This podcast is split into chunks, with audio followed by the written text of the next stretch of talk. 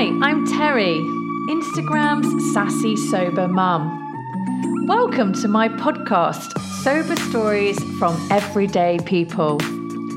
Bringing you stories from people just like you and I. The aim of this podcast is to share our experiences with drinking and how we got and stayed successfully sober.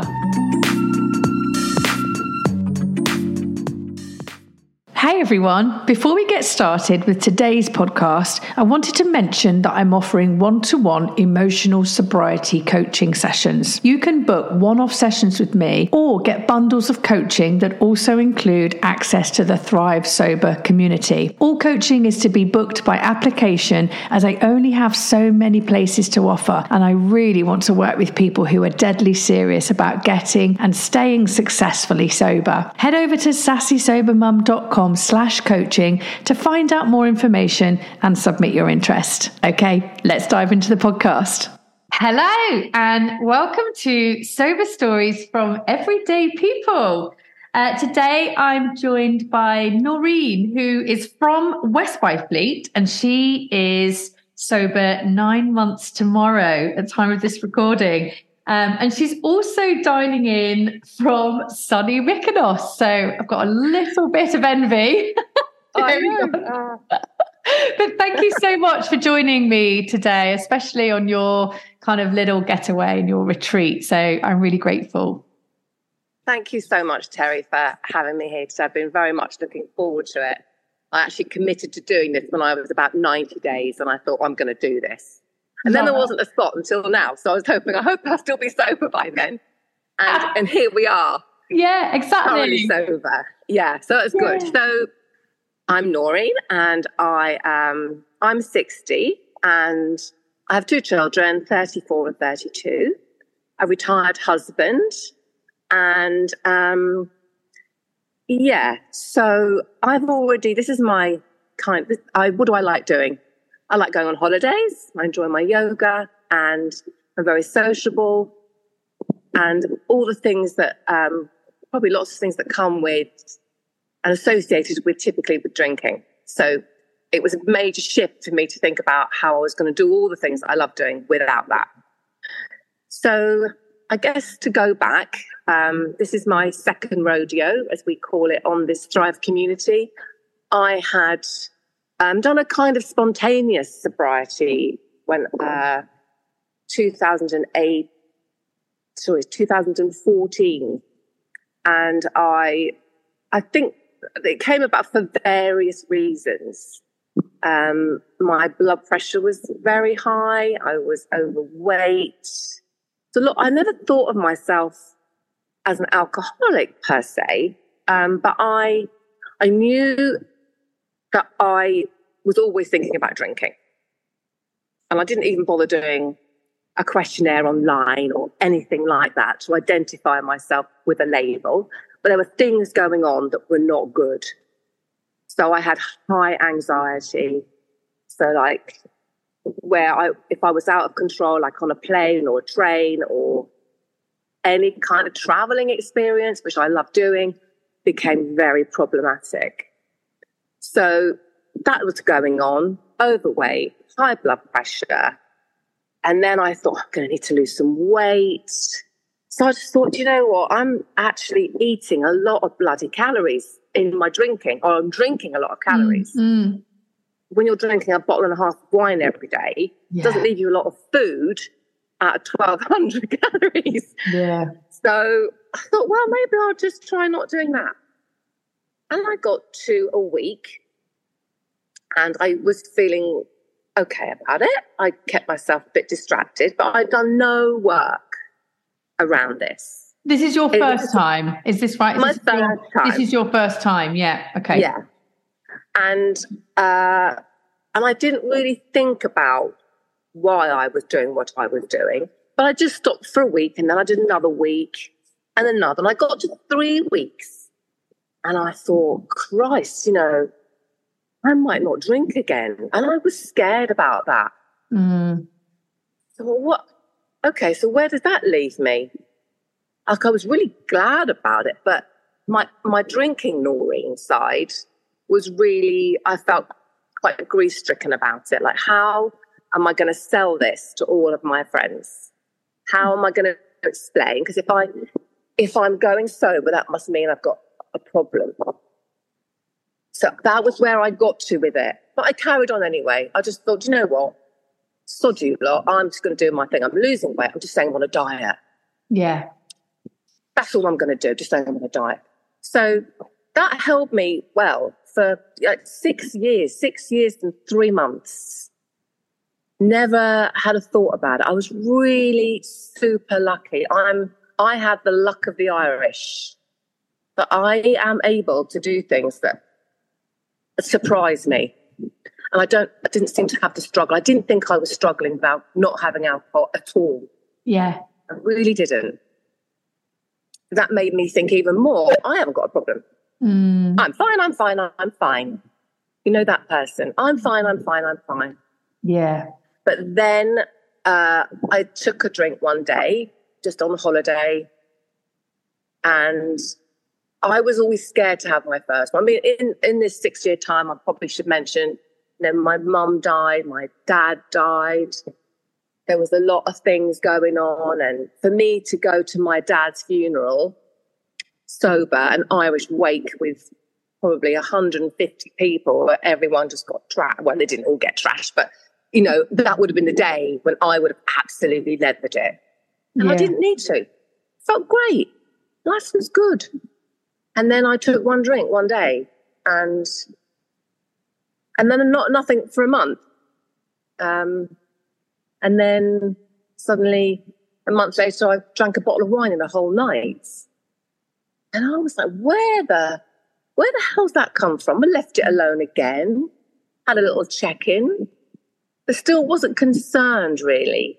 Yeah. Um, but then it gathered momentum, like it does. Good things gather momentum, but so do bad things. Um, so yeah, I'll, people think, "Oh, you're drinking again." I was like, "Oh yeah, but I'm only going to do it for a little while, then I'm going to be okay again." Like you know, it's fine. Mm. Didn't even people actually people didn't even notice that I started drinking again. They didn't notice. They noticed when I stopped, but they didn't really notice when I started. How funny. And I just thought, oh, okay, well, it's okay then. Um, and then, and then I, then I decided that, nah. So two years that went on for, and then I had my 60th birthday last summer. Had the most amazing time. My husband organised lovely things for me, and yeah, I was just a bit of an asshole to be fair. I was acting, you know, not in my best place. I wasn't in my best space. I was looking for a drink all the time. I was drinking more than everyone else. And I really started to notice that other people weren't drinking like I was. And yet I'd had this six years of experience of not drinking. I just thought, what, what am I doing? I don't know. It was annoying me. I was, was hiding drinking again, you know, emptying a bottle of vodka, filling it up with water. The games I played, like Mm. what like I'm I'm an intelligent woman. I don't know who I was trying to kid. Just kidding myself, I Mm. suppose. And you know, when you're not when you realise that, you know it's time to get hold of yourself. And anyway, we had a big night out with some of my girlfriends. We had six bottles of wine between us, between four of us. I- I'd already had probably the best part of half a bottle before I went out.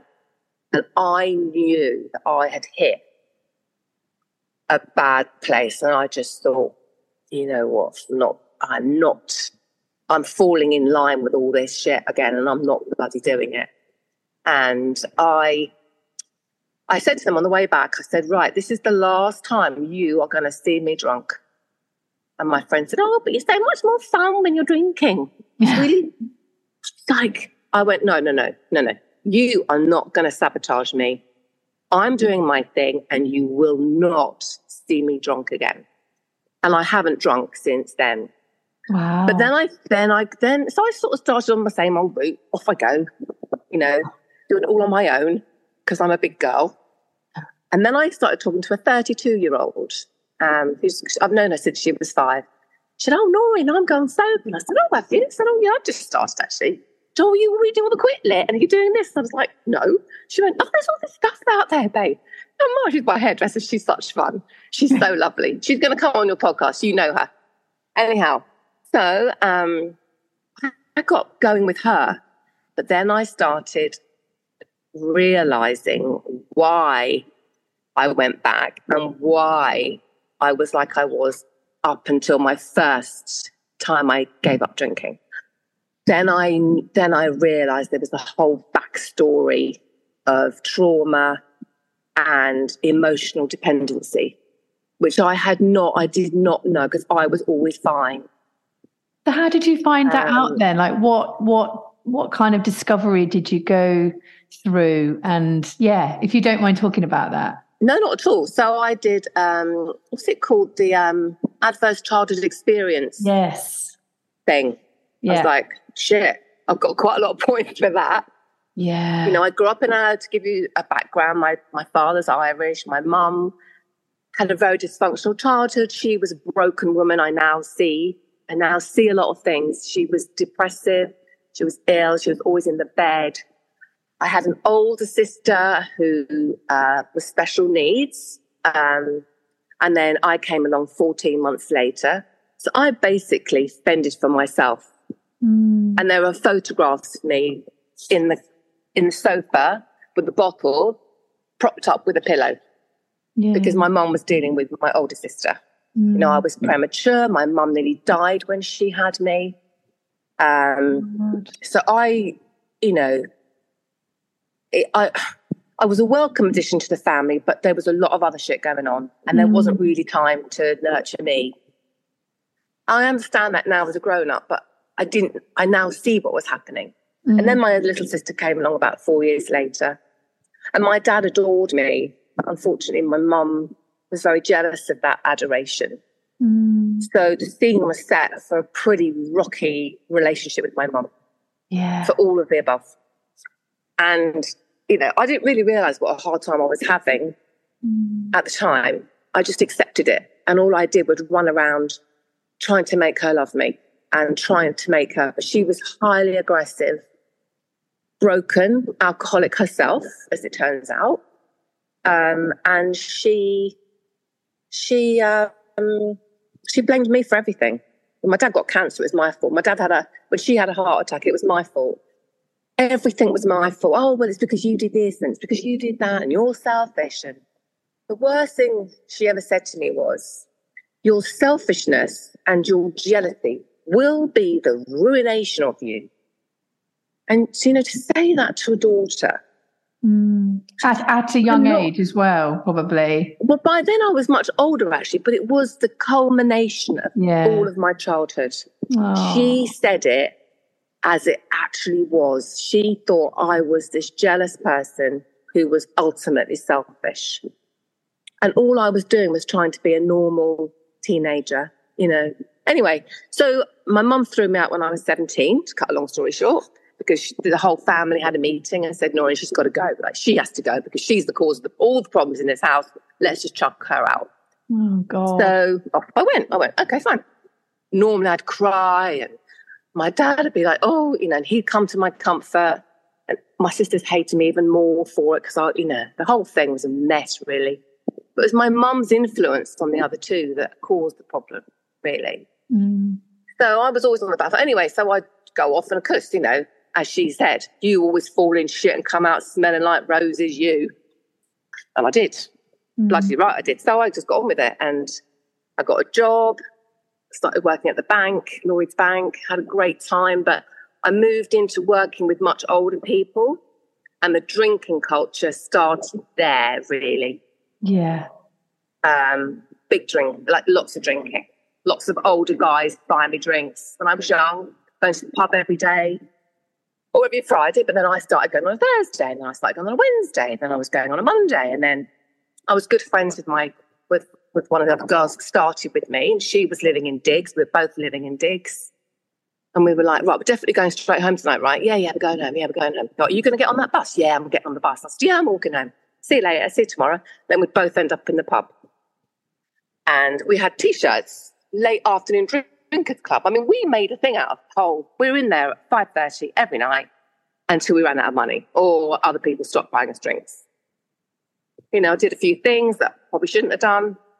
Um, lived a bit of a uni life, I suppose. Had an abusive boyfriend. You know. Anyway, my mum found out that he was hitting me, gave me a fat lip or two. So she said, You're coming home. So I went back home. I had no money, massively in debt. I think I owed a year's salary. I mean, it was ridiculous. How I got it borrowed, I don't know. So debt, not great. Then I met my husband, and you know, he's a very organized guy. Um, you know, uh, he'd been married before, but we got together and um, we just, you know, I guess we just fell into getting married. You know, I was 23 by then, 24, 24, so young, so young. Um, but yeah, we got married and had a couple of kids. I probably didn't need to do that then, but we did anyway because that's what he wanted to do. So I went along with that. La la la la la. But I was drinking, drinking, drinking, drinking, and not drinking through my pregnancy was a bloody nightmare. I hated being pregnant. I'm not an earth mother, and I can't really apologise for it. It's just I just found the whole thing a bit lovely now, but not then. I was too young. I should have waited. But again, we had kids because that's what everyone else wanted me to do. So you go along with all that. And then, mm. um, unfortunately, um, when the children were very young, about a year and were a year and two and a half, um, I found out he was having an affair. So, like you do, you throw them out because that's what we do. Got a bottle of scotch, drank that. And basically, I think that's when I got an emotional dependence on alcohol. It switched from being fun, habitual, too much, but then it went to emotional. I think that's what I figured out in this round of recovery. I've worked out what happened, and I think that's what happened then. So, you know, 10 years apart, we had had a fantastic divorce, uh, like, or rather, should I say, it went on and on. And anyway, it was fun. I was well looked after. He was a very good, he was a very good part-time dad, and he was a very good part-time ex-husband, actually. Um, so it was good. We had a good relationship, and I had a new partner, and I moved in with him, and that he was great. He, but he put me on a bloody pedestal. Well, can't handle that. That's just a bloody nightmare for me. Like, I couldn't handle it. Well, you're just not just you're just not used to it though as no. well. Like it must have felt so alien after yes. being criticized relentlessly as a kid. Yeah. And actually my 10 years with him was probably where I did a lot of maturing. Um, I behaved better. He was a bit older than me. I behaved better. I dressed better. He looked after me better. We did nicer things together. It was a very grown up relationship. But I was wavering on this pedestal all the time. I drank a lot still. Mm-hmm. Um, and I, and I was always the last to come home. I'm booking a taxi, cancel it. I'm not going home yet, cancel it. not having it, not going home, book another one. And he spoilt me rotten. He absolutely spoilt me rotten. Um, but he was great with my kids, and I needed a good child mind. I needed a good carer for me mm. at that time because I was too vulnerable, I guess and a, and a someone I could trust for my kids, I guess. Mm. But all the while, you know, I'm seeing my ex-husband, and he's coming every day. Uh, he's coming every weekend, and I hadn't got over him. Hadn't I really just hadn't got past him. And I knew I was never going to marry this man. I knew I was. Never, I told him, "I'm never going to marry you, and I'm not having any more children. And this is as good as it gets."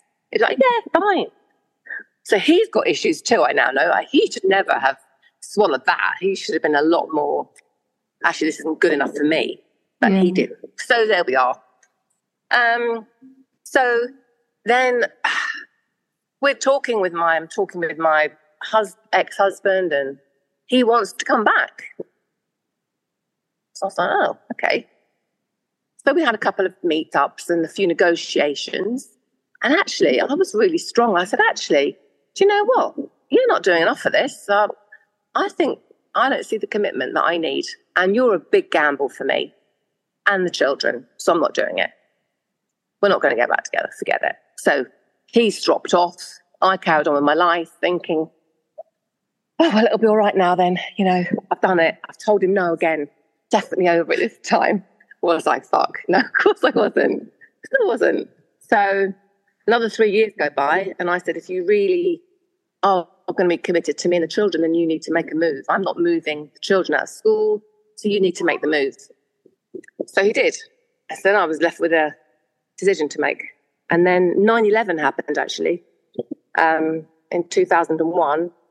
And I was like, Christ, you know, I, was, I in my head, we're, we're all doomed. I need to I need to really think about what I want.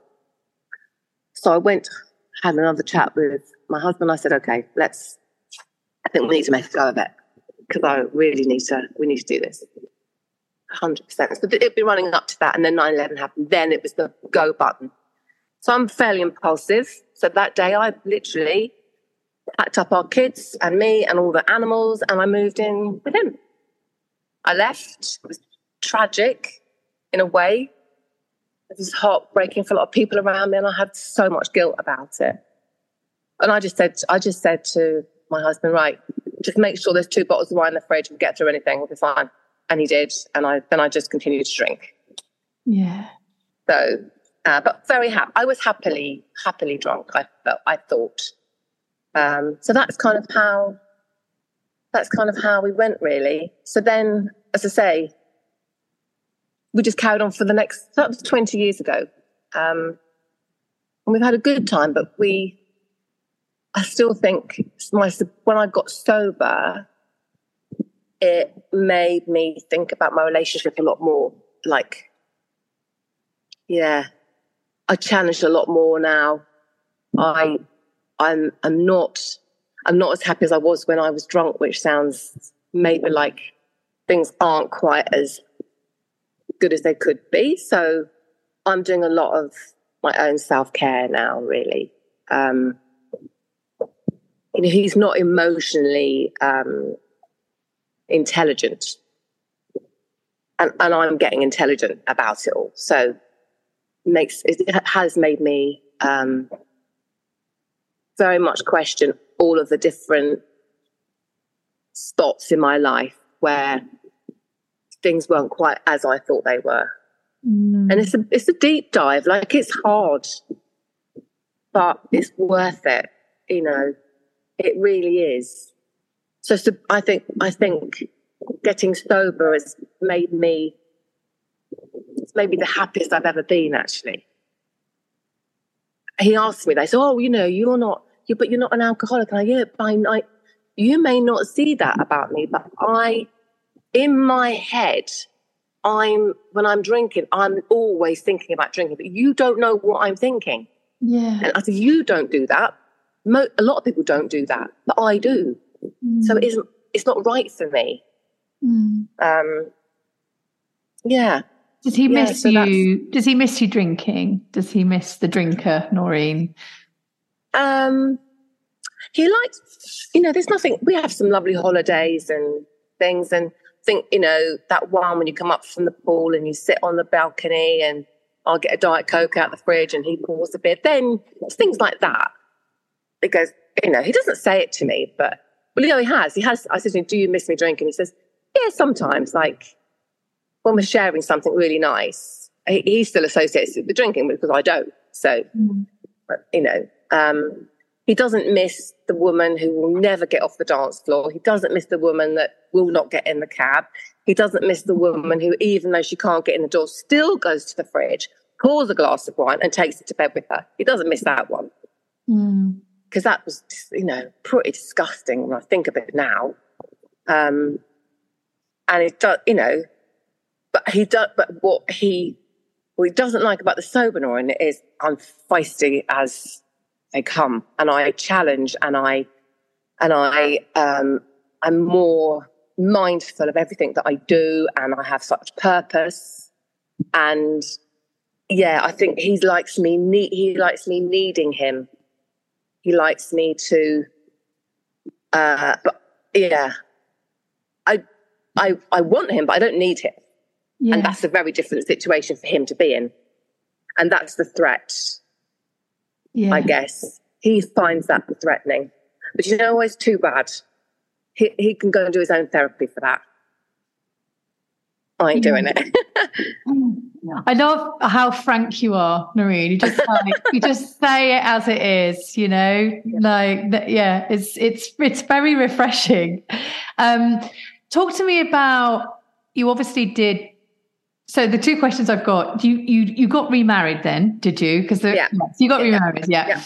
you got remarried, and then um, you did your six years of your first sober stint, and you're now nine months how does the nine months that you've got today compare to the six years? What are the differences? I'm more aware of my sobriety. It's an awareness that I have, not a preoccupation. Um, I've turned it into, I guess, a bit of a. I've turned it into an education. Yeah. Whereas before it was just more of a, I say it didn't come easy. It didn't come difficult. It wasn't hard for me to be sober the first time. So I wasn't really addressing everything I was doing. But then that meant that my relapse was always going to happen at some point because yeah. I had not done the work. Because you were kind of winging it in in a way. I was absolutely winging it. Yeah. I was losing weight, looking great, getting loads yeah. of compliments. That kept me going. Like all of the positive stuff I was getting wasn't from myself, it was from yeah. everybody else. Yeah. But it wasn't from within. Yeah. It was from my environment. And I, you know, I liked being able to wear a size 10 and I liked looking good and I liked getting fit. Um, you know, I'd never been in the gym. I didn't do any of that stuff. Mm. Um, I got into weight training and yeah, I had a really lovely pet. So the money that I didn't spend, but I think this is the one thing that kept me sober actually. I rewarded myself, all the drinking, with a personal trainer, which cost me 40 quid a week, which is a lot of money. Mm. But I was mm. easily spending that on drinking. So I thought, you know what? I'm having it. I'm working, I'm having it. Yeah. There's a tiny bit of me, though, who was being the, men- the mentalist that I can be. I was like cashing money out in Waitrose, like 10 quid here, 10 quid there, secretly having personal training sessions. I felt bad about it. I mean, how crazy is that? Yeah. I'm worth 40 quid a week you know, my husband had a free taxi service every weekend. I mean, I was crazy to think I didn't deserve it, but then I got my head around it, and I was just, then I just told him, said, right, this is what's happening. I'm having a personal trainer every week, and I'm not asking for permission. That's what's happening. Yeah. So that was that. But I think my actually the other thing that I think helped me with my sobriety the first time was that my relationship with my mum, which was took up a massive, massive headspace it was a massive headspace because she didn't speak to me for years on end. Mm. Like years would go by and then we'd be talking. And I, you know, year, like it was crazy. She always had a relationship with my children. I always kept that wide open for her because I'm generous like that. Um, and that's, I mean, that's a serious comment. I'm not, it's not a throwaway comment. I, mm. I, you know, I love my mum, but she just didn't have it for me. Mm. I felt like. So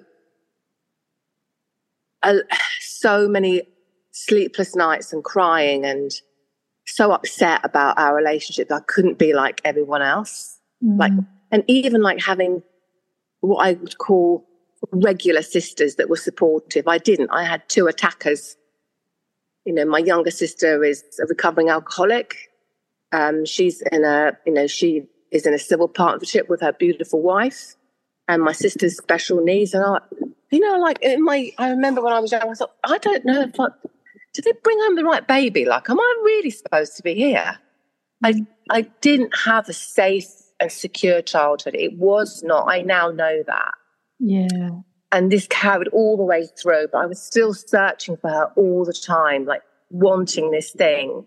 Mm. And um, she wanted a grandson more than anything. She had three daughters. She'd lost two babies. She had a stillborn boy, and um, yeah, sad. And then all she wanted me to have was to have a grandson, and then I didn't do that, so that was wrong. Mm. You know, oh well, maybe next time. It's just cruel. Yeah. Um, anyway, one day a friend said to me, Noreen, I think you and loads of therapy. Like I was in therapy all the time. It was always about my mother. Every mm. single time, I always came back to my mother. Mm. And couldn't help it. Like it was always there. And then one day, a friend of mine, a, a therapist said to me, Do you see your aunties?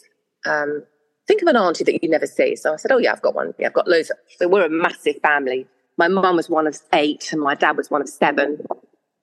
So I said, Yeah, I've got loads of aunties that I don't see. So she, you need to think about your mum as an auntie. Like it's a relative.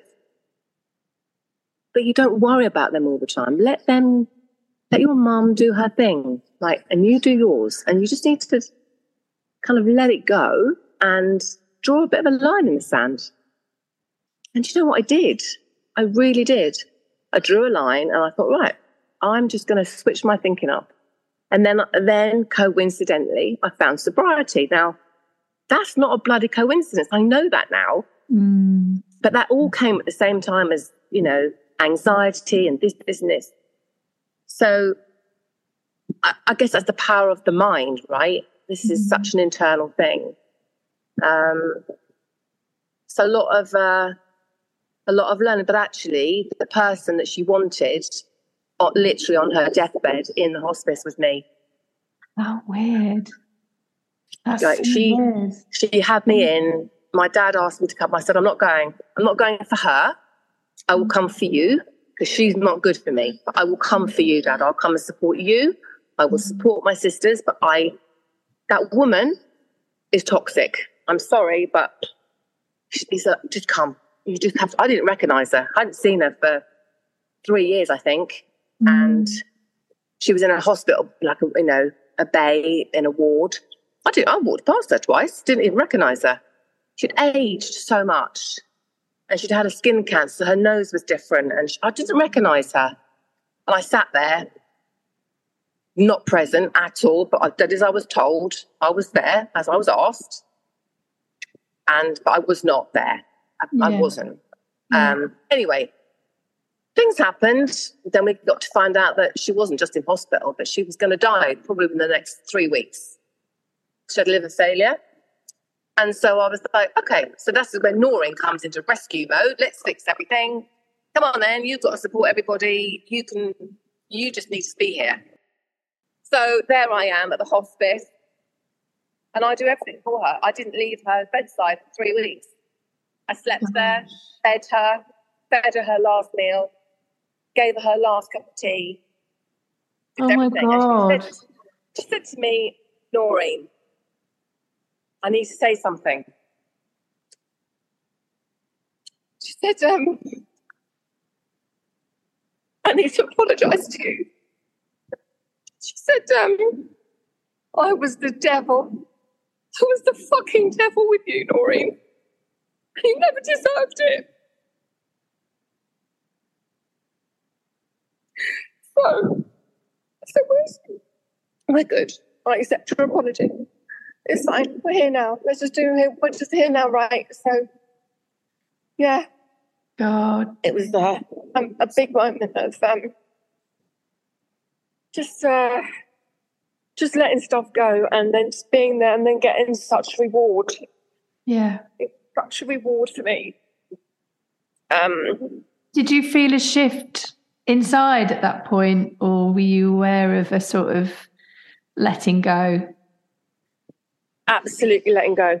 It was just like, yeah, I just like, yeah, this is fine. This is what I wasn't expecting it at all. Um, but I'm forever thankful for that. Yeah. And um, I told my sisters, and they said, "Well, she's been a shit to us, but we haven't had an apology." oh, that is so interesting. Uh, well, you know, so actually, in that in her own way she wasn't nice to a lot of people but you know but she has some great qualities too. It wasn't all bad. But we you know her mantra her mantra was unpredictability keep them all on their toes. That was our childhood which of course is the absolute opposite of what we're supposed to do. Yeah. Yeah. It was a bit tough to be honest. Uh, but that was her childhood. I understand why she was her and i was going to be the I was going to do everything in my power not to be that person as a mother. I, obviously, no one gets it perfect. I could have been a lot more sober and present for my kids. You know, because I, you know, like other people have reported on your podcast, Terry, you know, I, they could have gone to bed a bit later. I could have read an extra story. I could have done a bit more at the weekend. I didn't because I was busy doing drinking. Um, mm. But you know, that's what well, that was the culture. You know, you know. Um, if you think like I'm 60, so you know, wine mummies hadn't really been invented. Mm. They weren't really around. But I couldn't go out. I was a single mum, so I drank at home. So that's mm. that's how it was. Um, mm. It was my friend, and um, I'm glad it's not now. Yeah, exactly, exactly. You're here now. It's um, yeah. it's such a moving story. Um, for me particularly as well, just because like you, I have a mother wound in my life. Yeah. Like my yeah. mum was, yeah, and th- there's some similarities there. And I didn't yeah. have an adult relationship with my mum because Same. she was toxic. And and and I, and in some ways that's been a very complicated decision for me because a lot of people don't understand that at face value. It's like, yeah, but it's your mum, you know what? but they just don't understand that. You know, I, I, look back now and feel really proud that I implemented that boundary, even yeah. though there was turmoil for me. I, I really related when you were saying that you know you you you do feel grief in that situation because you realize yeah. that you're not going to have that relationship that like maybe your friends had with their mum and like for me i knew i was going to get married or have kids and my mum wouldn't be there and a lot of the time i knew this when she was still alive and that you know we just didn't have this relationship and that was quite difficult but the bit that really got me i think in your story was having the opportunity to get those last moments with her. And it's quite strange because my mum died of breast cancer. She was also a big drinker, probably alcoholic, don't know, wasn't diagnosed. I think she had other mental health issues as well, undiagnosed. Um, and she also had her very fractured childhood, which I also have learned that's history that just repeats itself, right? Um, but she um, she basically went into a hospice, and then within three days she died. I found out after she died, and I often think about God, you know, in that, um, did she ever think about me? Yeah, she would have. Sorry, I feel quite emotional about it. I know, Ben. I know. She would have thought of you, though. She would have thought yeah, so it's, it's kind of like hearing um, hearing that you had that. It just, it, I'm so happy to hear that you had that opportunity. And I think it, you know, it does bring up a sadness in me that I didn't get that oh, opportunity.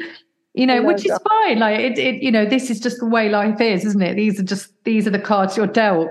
And I'm okay with to be honest, I have I have processed a lot of it, but I think it's just, you know, hearing your story and and I I actually do deep down think that she was I like to think that she was. And yeah, like know, 100%. It's hard. 100%. It's like it's it's nice to hear a story where somebody gets that at the end. I think that's really lovely. And I share that with you because I just think I didn't get that, but I like to think that she would do that. But I think I just relate, you know, the whole situation and even how much work you and I have both probably done, and there is more to come. It's just still painful to have yeah. had that life, isn't it? Where you don't fit in, you're being yeah. blamed, there's jealousy there. I, my mum was definitely jealous of the relationship that my dad had. You know, yeah. he, he adored me.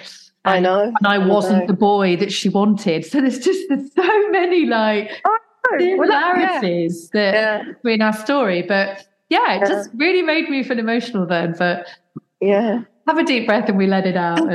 Have a deep breath. we have a sit. We sit with it and we let it go. But we um, sit with it. Absolutely. Yeah. So in your um yeah, what what would you say? So so it sounds like you basically uh you just attacked it differently this time. You did yeah. that deeper inner work you read the books. Obviously, you, you joined us in Thrive. You, you know, it's wonderful yeah. having you in there and having you online on the meetings and stuff, sharing sharing your stories, and it's, it's lovely. Um, what's been the hardest bit for you? Do you think this time round? I, I think it was the acknowledgement of uh, okay, Yeah, I'm fine. It was the it was the acknowledgement that there was a problem. Yeah. And being really honest about it with myself and some chosen people around me. And one actually when I first came on your Zoom call, I was like, nah, these are not my people. But I ain't doing that. That's not great. No, this is all wrong. No, no, I made a mistake. It's this terrible mistake. I did. I thought, no, I can't do this. This isn't, no. But then I started reading all the stuff on your, on the Thrive thing. And I think that made me realize that, yeah, I'm in the right place here. This is where I need to be.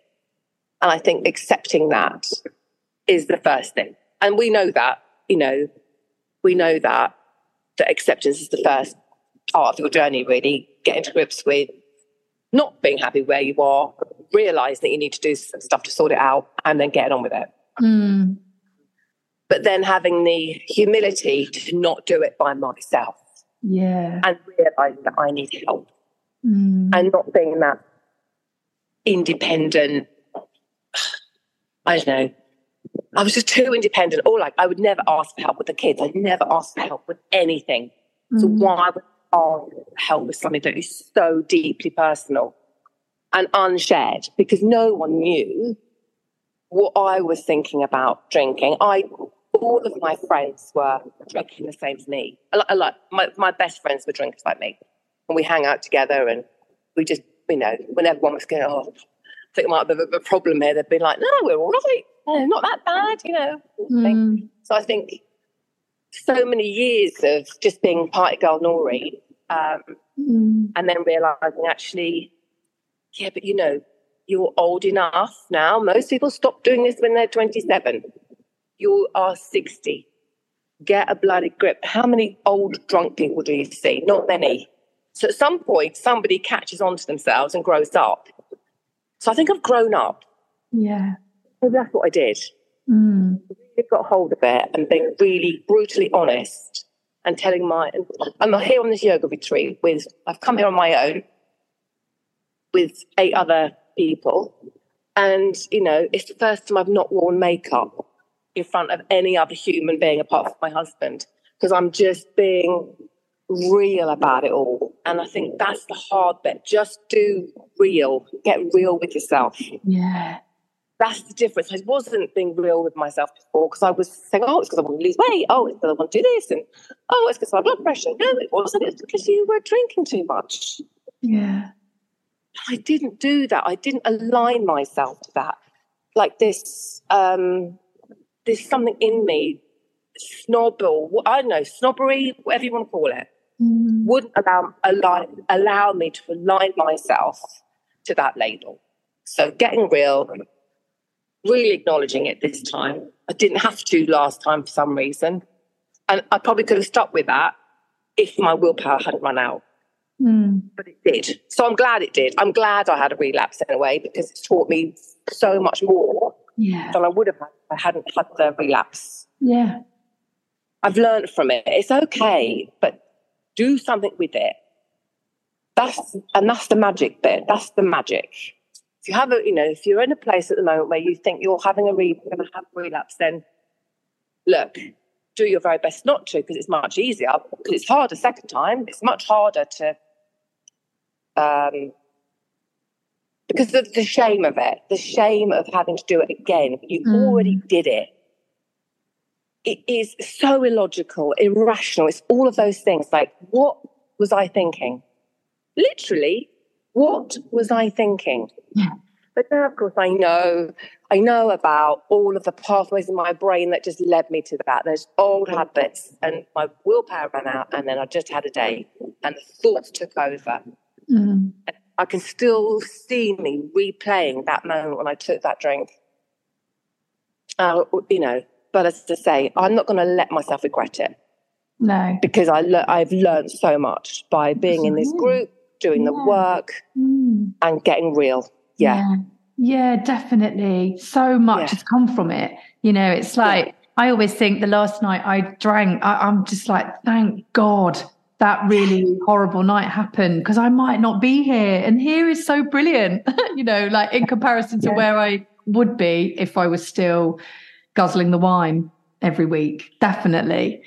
Um, so what's like what's been, you know, if you it's really difficult, but what's been the best bit about sobriety this time around for you? Um, oh, so much, isn't there? I know.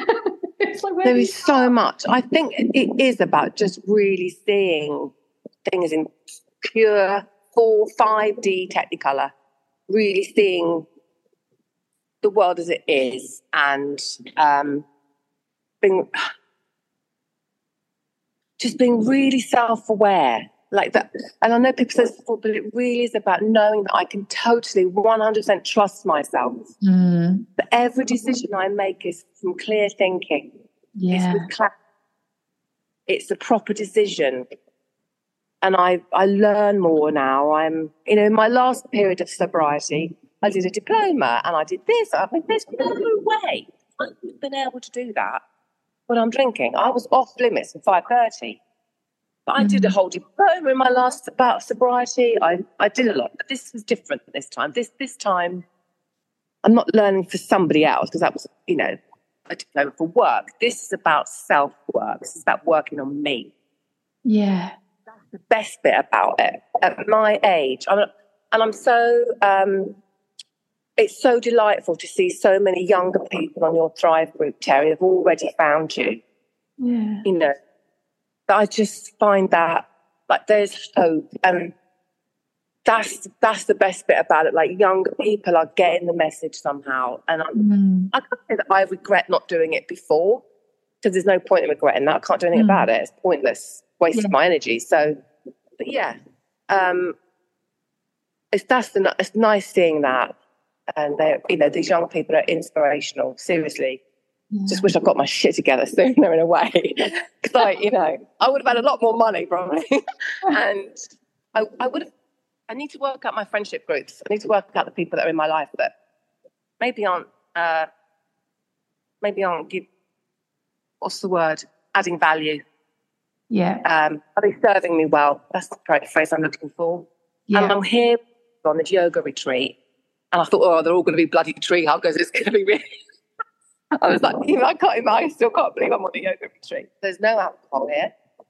And, and eh, like the other people who are with me who are not alcoholics, they're not bothered. I would have been pulling my bloody hair out yes, I when I was drinking. Eye opening, isn't it? Yeah. Yeah. Yeah. And in the background, honestly, it just looks so beautiful. Like the sea is sparkling and the sky is really blue.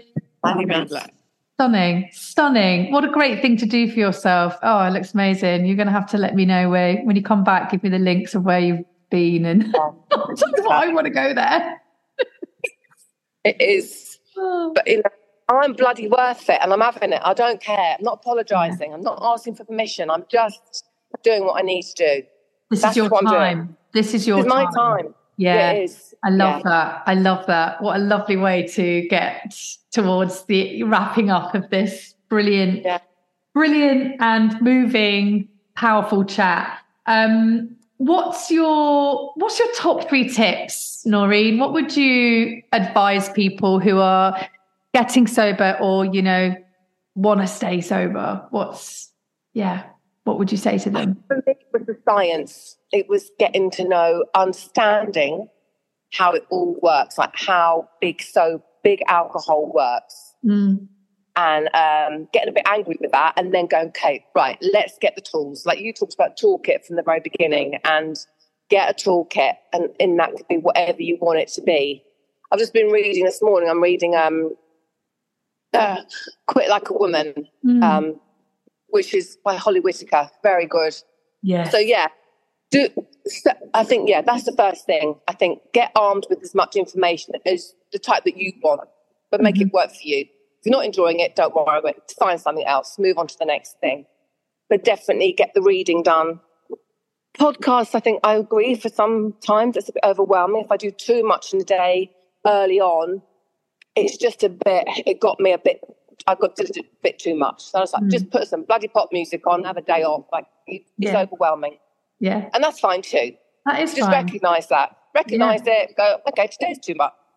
Yeah. I'm really, I feel like I'm beating myself up because I'm always aligning myself to everybody and then reminding myself. But, and so that was hard some days early yeah. on. Um, so have a break, but do the do the work. Yeah. Do the work. Do the reading, listen to the podcast, join a group if you can. Um, AA wasn't for me, but this is perfect. Yeah. As I now know. be brave. You have to be a bit brave. Yeah. Okay. Think um think the second thing, um second thing is I think this yoga malarkey is bloody good actually. Mm. You know, if you can find the time to because it connects so much together. It's meditation and it's breathing. I did all these things anyway, but yoga brings all of those things together for me. Yeah um, and I, there is something so you know the yogis were getting it back right thousands of years ago yeah. and now we're applying all the science to what the yogis knew 30 you know thousands of years ago yeah yeah we've just got the machinery to work out what parts of the brain are working and how you know all about the parasympathetic brain and this this and this things i thought i'd never say but yoga seems i just seem to found every book goes do yoga go, okay all right okay i'm going to do the body yoga and here we are now i get it it's just so wonderful. Mm, yeah. So that's been a real, it gives me goosebumps. I just love it. Oh. Um, and then, uh, what's the third thing? I think it's about just being honest about it.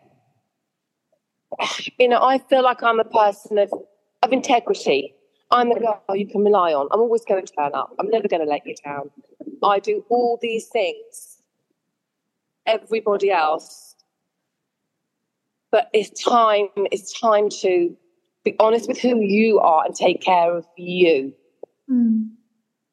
And, you know, I think um, Julia, your Julia Shepherd, who's from Tasmania, she talks about, you know, a few no's don't don't go far wrong.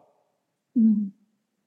I've just learned to put myself first. Yeah, I love that it's like you stand in your power and it's like actually i quite like it here yeah i'm staying i'm staying in my power yeah, yeah exactly. I, I feel like i really used to struggle massively saying no to people and things. Now i struggle to say yes.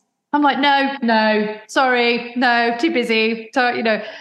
I just i think there's a lot when you when you start to get into that and you start yeah. to look through a lens of well actually how can i put myself first which i do think a lot of people um, are uncomfortable with that or they're not yeah. well practiced so i think when people start to do it it does snowball a bit and you just, yeah. just and before you know it you're in mykonos yeah. doing a yoga retreat loving life bloody right yeah i am yeah not apologizing sorry no, not no sorry need. no need to yeah exactly yeah. Um, so there we are. That's me. Yeah. So is it, yeah, how can we find you if people wanted just to connect with you and send a message or follow your journey? or... I hadn't even thought of that because I don't, you know, I'm an old bird, so I don't do a lot of social media stuff. Um, I guess it's not really relevant, really. Um, I'm Golding Noreen on yeah. Instagram. Um, I, I, that's my, I use that to get all my sober stuff, all my yeah. sober bits that I like to get every day. Yeah. Um, so I do that. Um, yeah, that'll do, I think. Yeah, perfect. Um, that's, that's, but, you know, yeah, yeah. That's Noreen Gold, uh, Golding Noreen. That's it. You'll find Golding, me. At Golding yeah. Noreen. Yeah. And obviously yeah. I'll, I'll tag you anyway when we put the episode okay. live so people can find you that way. And I'm sure you'll have people reaching out to you saying, that they love the story and that they love you. Oh. And yeah, no, it's really oh. nice. Lot, lots of mo- most people get a lot of support for coming on the podcast. It's a kind of little reward for doing it. I think oh. getting people saying that you know they're they're grateful to listen to the episode. Noreen, it's been such a pleasure. It's been so nice to talk with you a bit more one to one. Because obviously, I see you on the group and in the Zooms, but to have this bit more, you know, kind of yeah more special time has been lovely. Been great hearing your story and you know getting emotional on the podcast it's a first for me in in in you know over 40 episodes so oh listen you're doing a job, Terry. And um, seriously, um, it's it's worth every, every effort that you make, every sacrifice that you make is is I know that it's appreciated by at least me, and I know everyone else does too. And it's a big part of us. When we're helping each other, we're helping ourselves. Mm-hmm. And that's what this group is all about. Yeah. And you make that happen. So thank you. Oh, that's so nice. Don't you make me cry again. okay. Okay. Oh, no, thank you so much. And to everybody for your continued support um, and lovely messages. I thank you as well. Until next time, bye bye. Thank you so much for listening to this podcast. If you're interested in being a guest, please contact me directly on Instagram by sending a message to at sassy sober.